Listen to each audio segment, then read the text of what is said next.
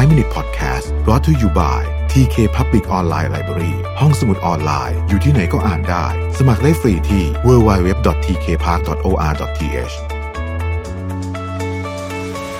สวัสดีครับยินดีต้อนรับเข้าสู่ 5-Minute Podcast นะครับคุณอยู่กับประวิทย์ หานุสาหะนะครับวันนี้ผมเอาบทหนึ่งจากหนังสือเรื่อง Mindset นะฮะ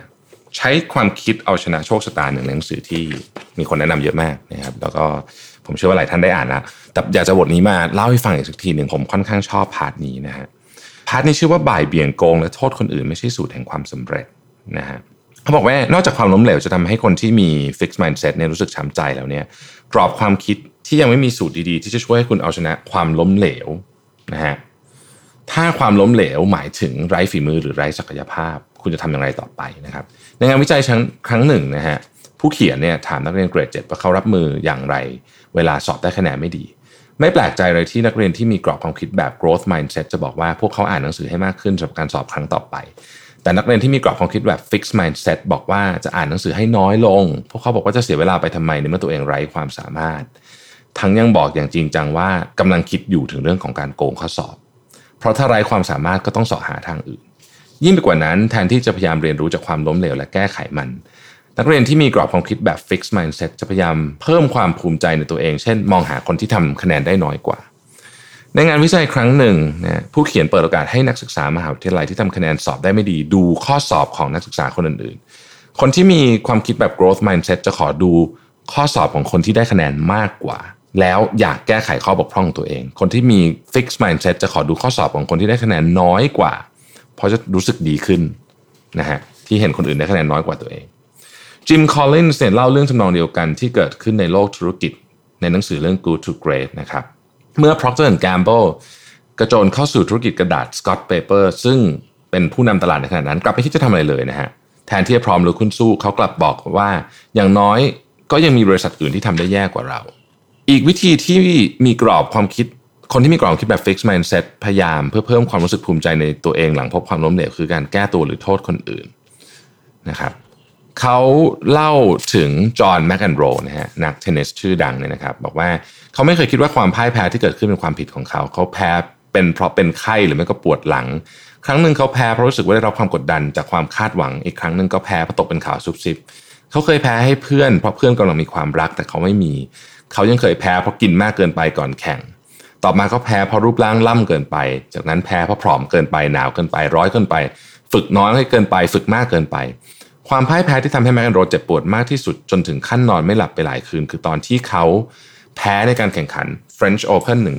1984เมื่อถูกถามว่าทำไมถึงแพ้หลังจากขึ้นนำเอวานแลนโดสก่อนถึง2เซตแมคแอนโรก็ตอบว่ามันไม่ใช่ความผิดของเขาแต่เป็นเพราะช่างภาพสถานี NBC ถอดหูฟังออกเสียงต่างๆจึงดังเล็ดลอดจากหูฟังออกมาจนมันรบกวนสมาธิของเขามันไม่ใช่ความผิดของเขาจอห์นแมคแอนโรจึงไม่คิดที่จะพัฒนาตัวเองให้มีสมาธิกับเกมหรือควบคุมอารมณ์ให้ได้ดีมากกว่านี้นะครับจอห์นแมคแอนโรนี่ขึ้นชื่อเรื่องของนักเทนนิสที่ควบคุมอารมณ์ไม่ได้เลยนะฮะผู้เขียนได้บอกว่าตอน Enron ยักษ์ใหญ่ในแวดวงธุรกิจพลังงานล้มคลืนเนี่ยนะฮะเหตุการณ์นี้เป็นความผิดของใครกันเจฟฟรีย์สกิลลิง CEO และหัวกะทิประจำบริษัทยืนกรานว่ามันไม่ใช่ความผิดของเขาแต่เป็นความผิดของสังคมพอพวกเขาไม่เห็นคุณค่าที่ Enron พยายามจะทำแล้วผลการสืบสวนของกระทรวงยุติธรรมก็พบว่า Enron มีการช่อโกงครั้งมโหฬารอย่างที่เราทราบกันดีอยู่ Skilling กับบอกว่าเขากำลังโดนล่าแม่มดนะฮะในทางกลับกัน Jack Welch CEO ที่มี Super Growth Mindset เลยเนี่ยนะฮะของ GE เนี่ยตอบสนองอย่างแตกต่างกันโดยสิ้นเชิงตอนที่ General Electric ทำผิดพลาดอย่างแสนสาหัสในปี 1986 นะครับในปี 1986 เนี่ย General Electric ซื้อ Kidder Peabody บริษัทวณิชนกิจแห่งหนึ่งใน Wall Street นะครับหลังจากเข้าซื้อกิจการได้ไม่นานเนี่ย Kidder Peabody ก็เจอข่าวเช้าครั้งใหญ่เกี่ยวกับการใช้ผลประโยชน์จากข้อมูลวงในหรือ Insider Trading นะฮะไม่กี่ปีต่อมาเหตุนะเกิดขึ้นอีกครั้งนะครับโจเซฟเจสนักค้าหุ้นได้ซื้อขายหุ้นปลอมนะครับเป็นเงินหลายร้อยล้านดอลลาร์เพื่อที่ตัวเองจะได้โบนัสก้อนโตนะครับแจ็คเวลช์ได้โทรหาผู้บริหาร General Electric ทั้ง14คนเพื่อแจ้งข่าวร้ายและกล่าวขอโทษเป็นการส่วนตัวว่าผมโทษตัวเองสำหรับหายนะครั้งนี้นะครับผมคิดว่าคือมุมมองเรื่อง growth mindset ที่ยกบทนี้ขึ้นมาเนี่ยมุมมองเรื่อง growth mindset มันไม่ใช่เฉพาะเรื่องของความสำเร็จอย่างเดียวแต่มันคือการปฏิบัติต่อ ข้อผิดพลาดหรือข้อล้มเหลวที่เรา